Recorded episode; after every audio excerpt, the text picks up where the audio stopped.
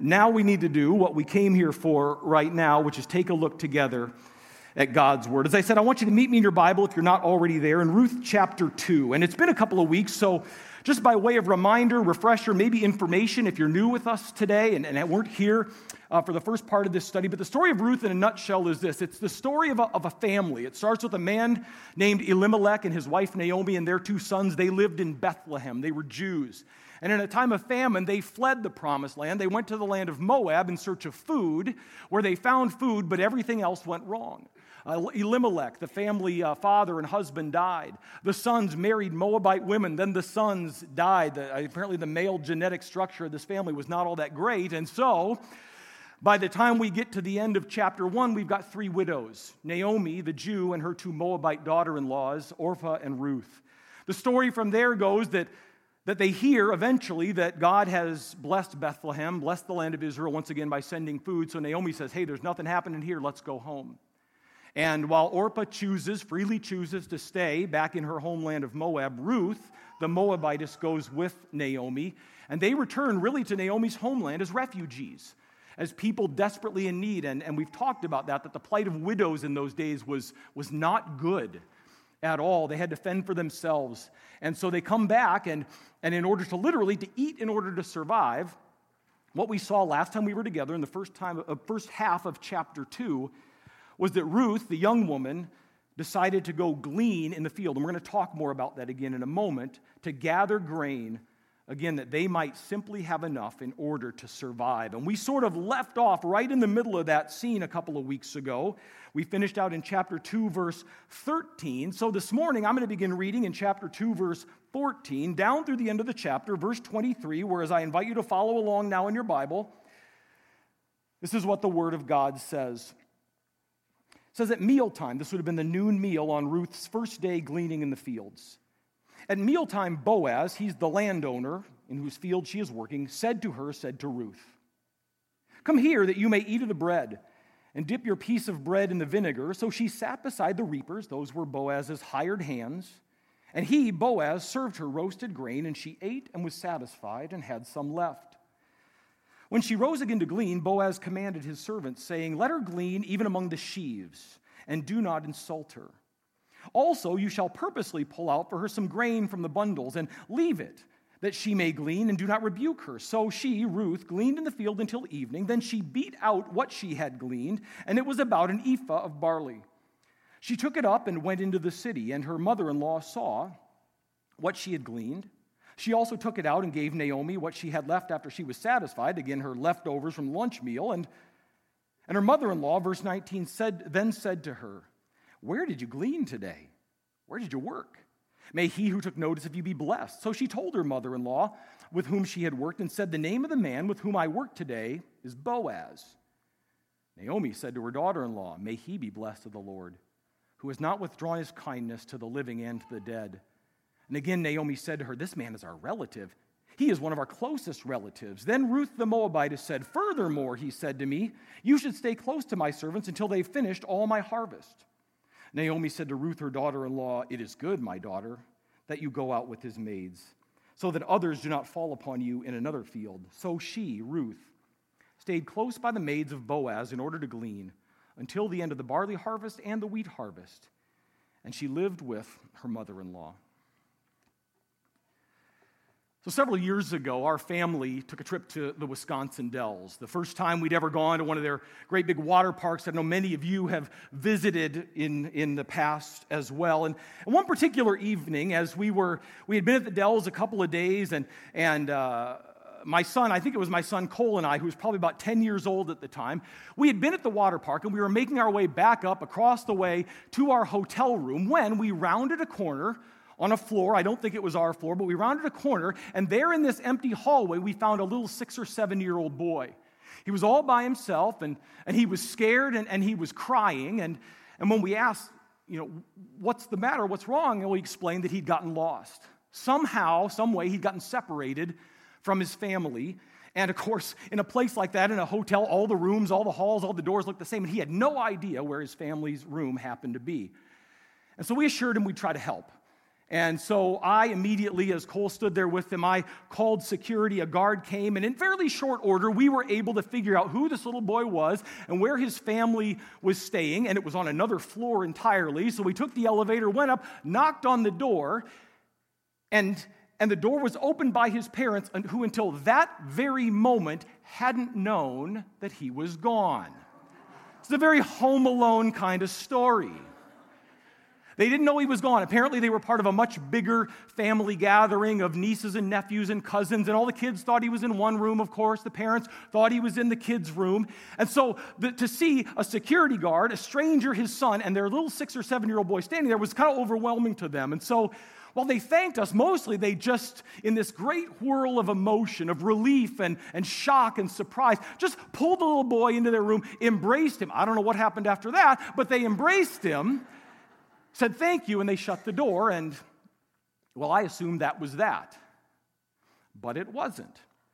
Because the next morning, the next morning, as we made our way back down from our room as an entire family, my wife and I and our kids, back down to the water park, and we went in the first water park area we were headed toward and we were making our way, me and a couple of the boys, toward the water. Suddenly, and without any warning whatsoever, a tall, bikini clad woman leaped up from her chair and began running in my direction. I did not know who this woman was. and she ran up and full on bear hug embraced me. I'm thinking, my wife is here. I'm a pastor. I have no idea what's going on. And then through her tears, she says, Thank you for rescuing my little boy. Thank you for finding him. I'm like, You're welcome. I learned a lot of things that day, a lot of lessons that have stuck with me, but the one that is relevant here this morning is that when we are in need of rescue, or someone we love is in need of rescue. It doesn't much matter who does the rescuing, friend or stranger. We're just glad that they did it. That someone cared enough to come to us in our place of need. And, and I share that with you because that's sort of where we are this morning in returning to our study of Ruth. Because as I said a moment ago, the last time we were together, what we saw was Ruth venturing out by herself to gather leftover grain from the Bethlehem fields. And I told you at the time that that was a task only done by the poorest of the poor. The neediest of the needy would go out into the fields at harvest time to collect grain, and that she was doing that again simply so that she and her mother in law, Naomi, might be able to survive.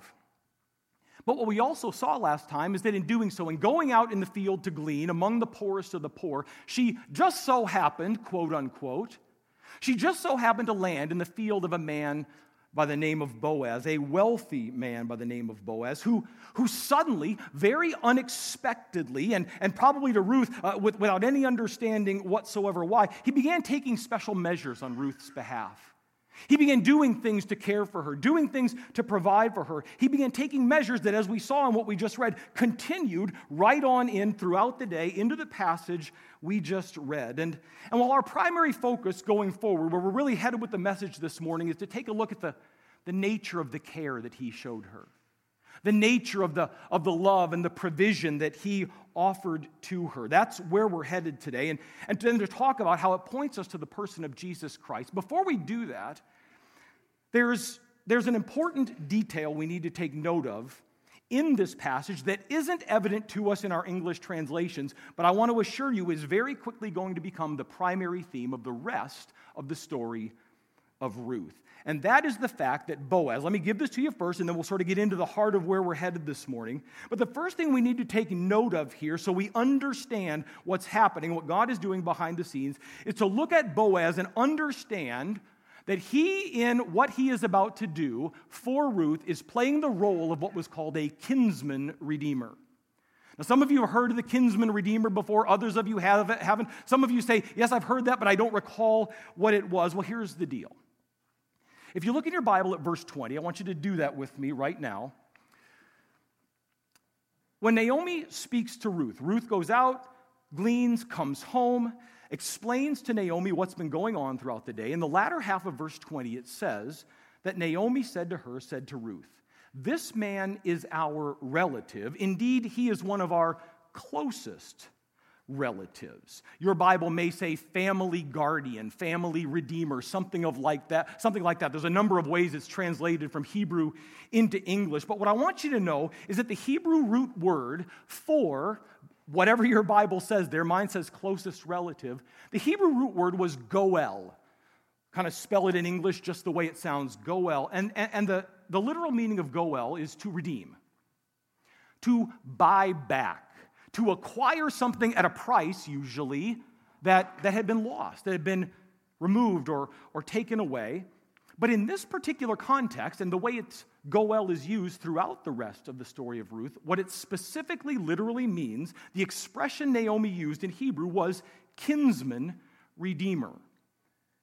Now, in those days in ancient Israel, everybody knew what a kinsman redeemer was. But of course, we may not because there's not such a thing in our culture. So the deal was this when in ancient Israel a family patriarch would die, usually suddenly, maybe early, unexpectedly, and typically when there was no clear male successor, heir apparent, to come up and take the father's place who died, the husband who died as, uh, as patriarch of the family. There was no one to succeed him.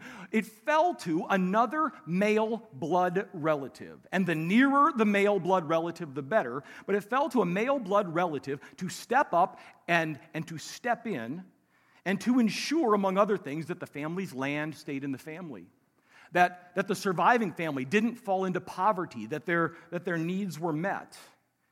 And, if necessary, and this is part of where the story of Ruth will be going, it was even the responsibility, when necessary, of a kinsman redeemer to marry the widow, to marry the surviving wife of the, of the male blood relative who had passed away, specifically for this reason, in the hopes that together they would have a son and that that son would then become the family's heir apparent and all the, the land and the wealth and everything that belonged to that family but most importantly the family name would continue for further generations. And, and so more simply put let me see if i can give you this isn't probably the greatest definition of a kinsman redeemer you're ever going to hear but it's the one i came up with. So here it is. A kinsman redeemer what i'm trying to tell you is this.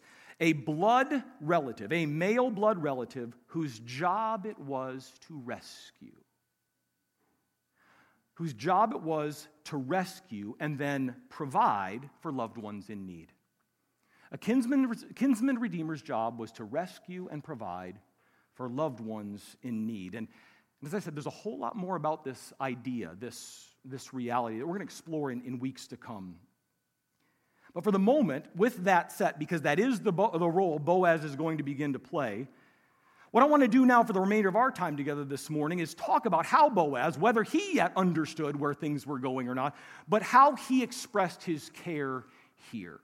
How did specifically Boaz express care for Ruth through Ruth to Naomi? And, and of course, what is there in that that can be learned and, and taken to heart by us? And to that end, in the time we have left, there are four quick things I want to show you.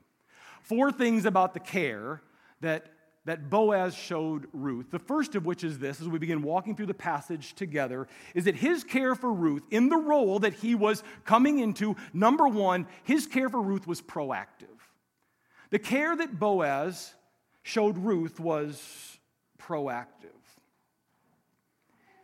You know, this week when I was reading, thinking about verses 14, 15, 16, I want you to look at those right now with me in your Bible. You know, I couldn't help but wonder if the kind of things Boaz began doing here for Ruth was kind of sort of just how Boaz always rolled. If this is just the kind of guy he was. It seems unusual to us, but was it to them? Uh, as, as, if to say, as, as he goes about doing these things and giving orders to meet Ruth's needs, you know, there's a little band of his hired hands over here in the corner going, man, there's Boaz being Boaz again. Just doing his thing, reaching out and taking care of people, because that's the kind of guy that he is. And of course, there's no way to know that for sure if he did this sort of thing for others. But what we can be sure of is this Boaz didn't have to, at least at this point, not yet knowing his role, didn't have to do any of this for her. He didn't have to, verse 14, provide her with a noontime meal. He didn't have to, verse 15, ensure her physical protection. And he didn't have to, verse 16, take special measures to ensure that by the time the day was done, she would have far more than a typical day's worth of gleaning would ever normally bring. Because remember, we talked about this last time that in those days, all the law required of a landowner, all the law required of of a farmer at harvest time was that he would leave the corners of the field untouched. Go harvest the field, but don't touch the corners. And if, as your harvesters, because everything was done by hand and on foot, if your harvesters drop stuff along the way, you got to leave that there too. And that's what the poor of the land, a gleaner like Ruth, is entitled to come and take. Go to the corners, pick up the scraps. That's all the law said he had to do. What I want you to see about Boaz is that apparently he was not a man who merely lived by the letter of the law who thought, what's the bare minimum I can do to, you know, keep God happy and look good before the people? He clearly was not that kind of guy. And furthermore, as a rich man, even, even if he is a, a generous character, even if he is sort of a, a, a, nice guy in this way, he certainly could have, as a rich man, as, as the boss, he could have had others handle these things for him. But I want you to see that he didn't do that either. Look again at, at verse 14. At mealtime, Boaz said to her, now he's got servants, he can send a servant out, but he goes to Ruth and he says, No, no, you, you come and sit. I know you're not a hired hand. I know you're not on the payroll, but you come sit with us as if you are. And then it says, She sat beside the reapers, latter half of verse 14, and he served her roasted grain. These are little things, but they're important. Little things add up. They give us a profile of what this guy is like. He served her roasted grain. She ate, was satisfied, and even had some left over. So, for starters, here's what I'm saying his care for her was proactive. Secondly, and, and right along with that, we need to note, and we're seeing this already, the care Boaz extended toward Ruth was generous. He was a, a man of initiative, he was a man of, an, of action. He was also, secondly, a man of great generosity. Let me ask you a question. Have you ever, just as you go through life, life in the church, life in the world, notice that there's a link between generosity and joy. Generosity and joy. I mean, we all know there's a lot of cranky rich people in the world, you know? People who've got more than enough, more than enough to share, and they may even share it. But, but you look at their life and you listen to their voice and their words, and they're not joyful. A lot of cranky rich people. They're also in the church a lot of grudgy givers. People who give because, again, well, I guess that's what we're supposed to do. They tell me that every Sunday, put something in the box, and I don't really want to do it, and I'm not really excited about doing it. But, but tell me how much I have to do in order to look good to God and hopefully hold my chin up in the company of the church. Not Boaz. That's not the kind of guy we're looking at here whatsoever. And you know, if you look around, I, I think it's safe to say it's, it's just it's hard to find a truly honestly gener- generous person who also sort of doubles as the neighborhood crank, right? As a grouchy person. They just they just don't go together.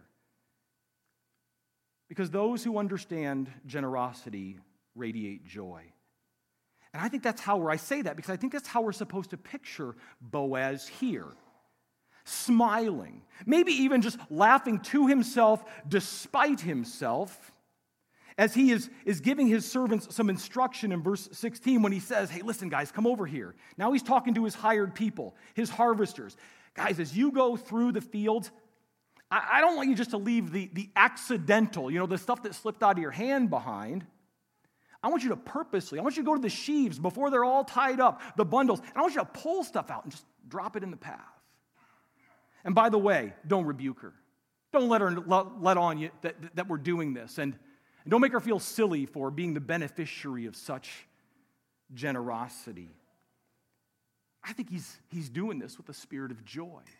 And I think we should be doing the same as we read verse 17, because if you read verse 17 or follow along as I read it for us again, it says, So she, Ruth, gleaned in the field until evening, and then she beat out. She went to the threshing floor and took all that she'd collected, and she beat out what she had gleaned to get the, the good stuff from the bad stuff, and it was about an ephah of barley. Now, when I read that, you're supposed to say, Wow! So let's try it, all right?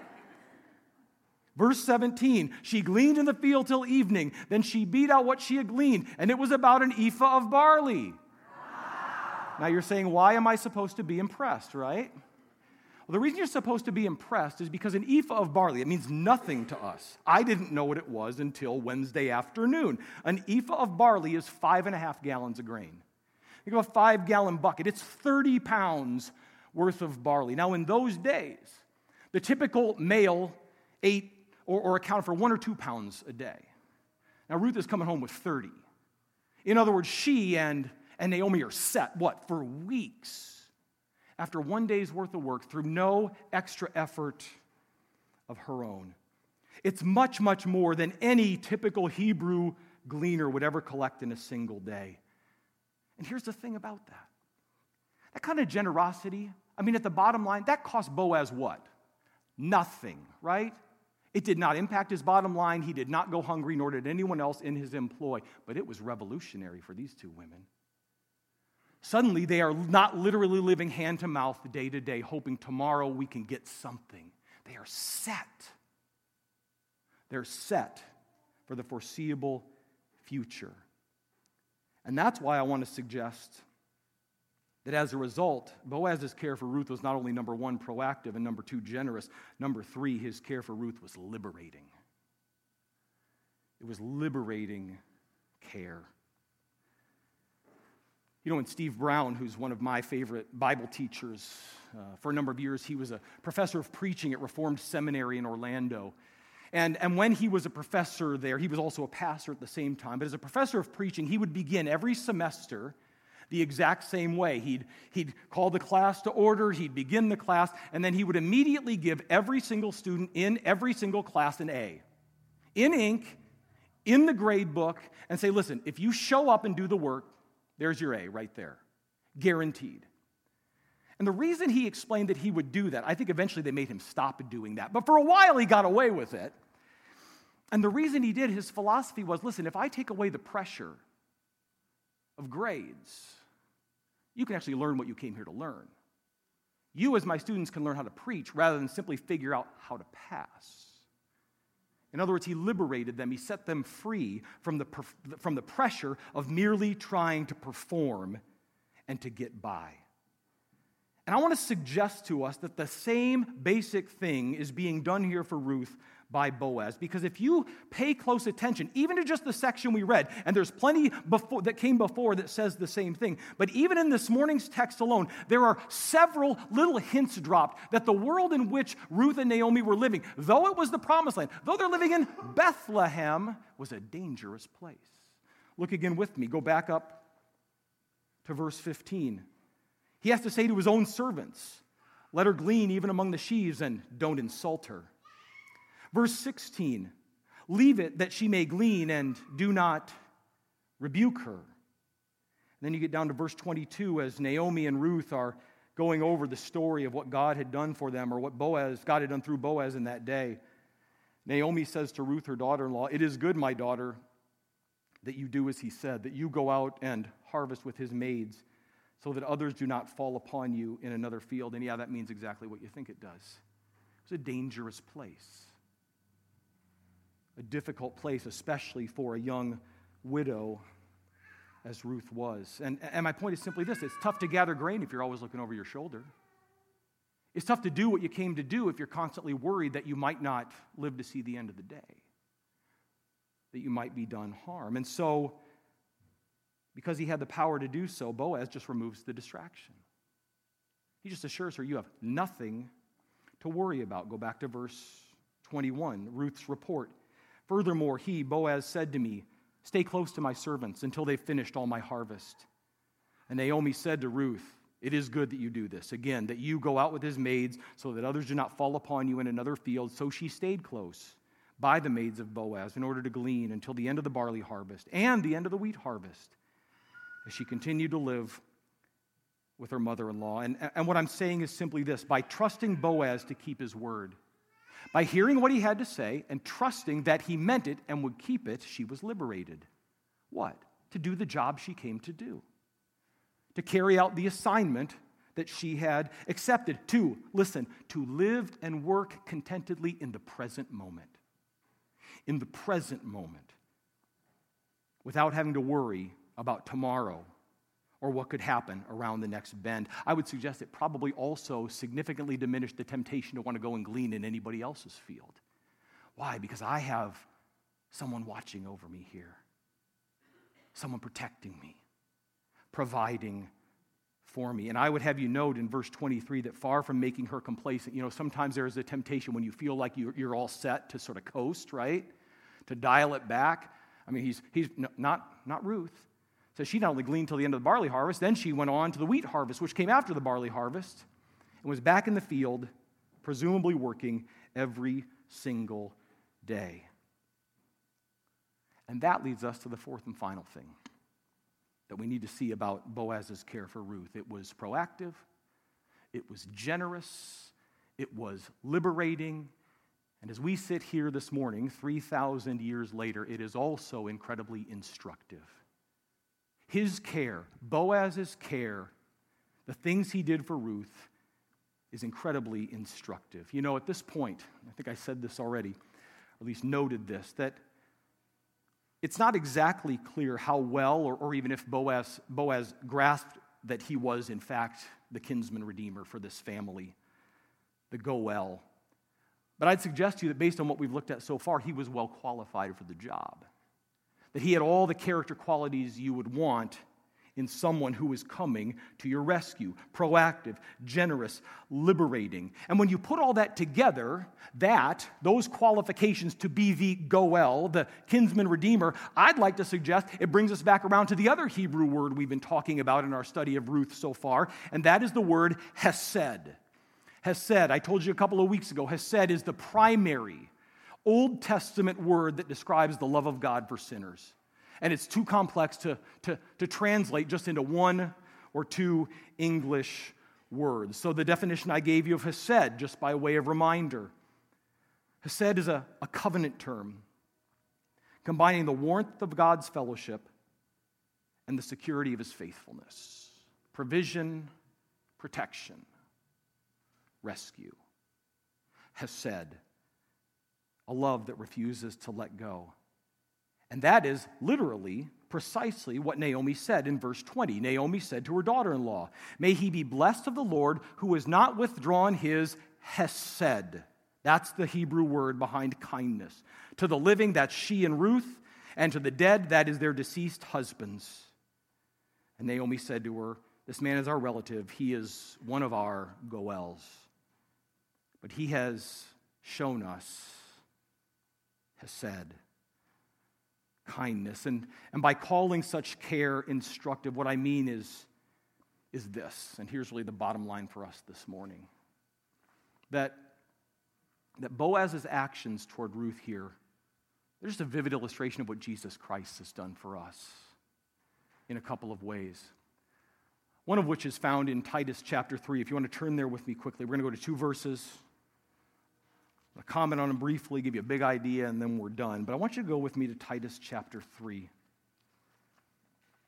Because in Titus chapter 3, the Apostle Paul gives what I think is just one of the, the most vivid, most vibrant expositions on the gospel, on what we just celebrated a Sunday ago with the death and resurrection of Jesus Christ. And when I say that Boaz's actions are instructive, they illustrate what Christ has done for us. Listen to these words and see if you don't agree. Titus 3, verse 4. When the kindness, if this were written in Hebrew, it would be Hesed. When the kindness of God our Savior and his love for mankind appeared, he saved us. Proactive, right?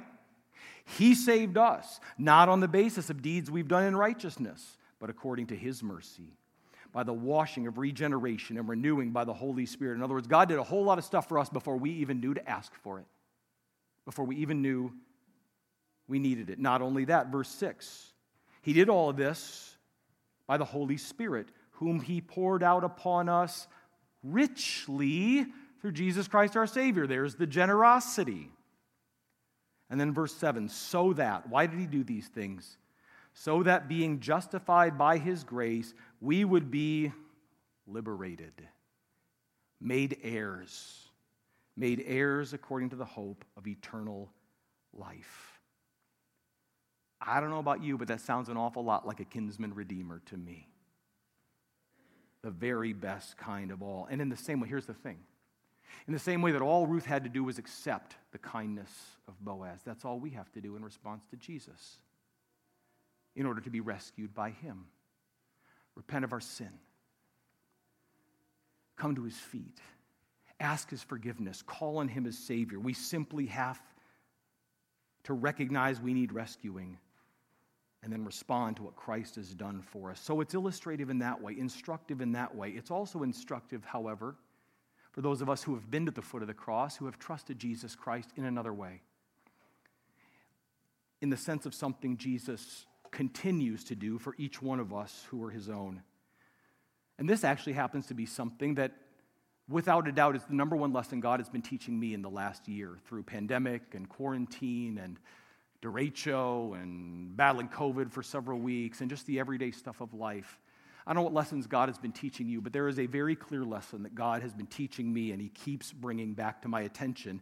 And I believe it is illustrated in the actions of Boaz here. And for that, I want you to turn quickly to Psalm 46 1. Very, very quickly to Psalm 46 1, a verse that when I read it, I know many of you could probably recite yourselves from memory, maybe others not. That's okay.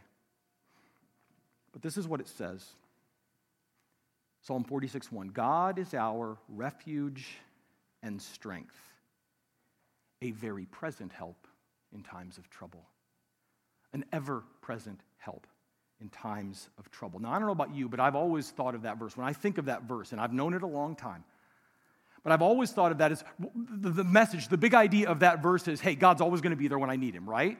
When trouble comes, he'll be there. When, when I'm stuck and don't know what to do, he'll be there. And, and that's certainly true, but that's not what the psalmist is saying. The psalmist is saying when he calls God an ever present, a very present help, it means he is your provider, he is your protector, he is your rescue. Guess what? Right now, right here right where you are today, whatever the need or opportunity of the moment may be. He is our rescuer. In, in other words, what I'm saying is this is, is just like Boaz with Ruth, having solved your problem of eternity the, at the cross, the biggest problem we all have. What's going to happen to me when I die? How can I be reconciled to God? Listen, if you're a believer, God took care of that, right? Big problem solved. Biggest problem solved. But having done that, having taken care of eternity, at the cross, you know what Jesus Christ has done for you, each and every one of us? He's liberated us to live fully present lives. Right here, right now. Good day, bad day, whatever kind of day. This day. Without any need whatsoever to fret about tomorrow or what the day after that might hold. No need. Let me ask you something. As a believer in Jesus Christ this morning, does that sound like your life? Not fretting about tomorrow, not worried about next week, next month, next year. Most of us, that's, that's not our lives. We are worried. We are fretters. We are concerned about all sorts of things. But the big idea of today's message is that as rescuer and provider, as Savior and Lord, listen to me. There isn't a single detail. Everybody say, not a single detail. There is not a single detail God doesn't have covered. Not one. There, are, there is no two minutes for rebuttal on this one from anybody.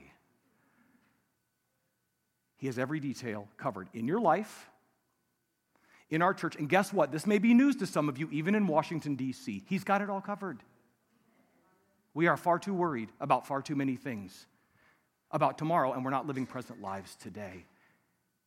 And Boaz did what he did so Ruth could be present in the moment and serve. And that's what he wants of us as well. So take heart in what your kinsman redeemer has done and live your days accordingly. You will surely be better for it. And I have a hunch that others will begin to see the joy of Jesus in you. Let's pray.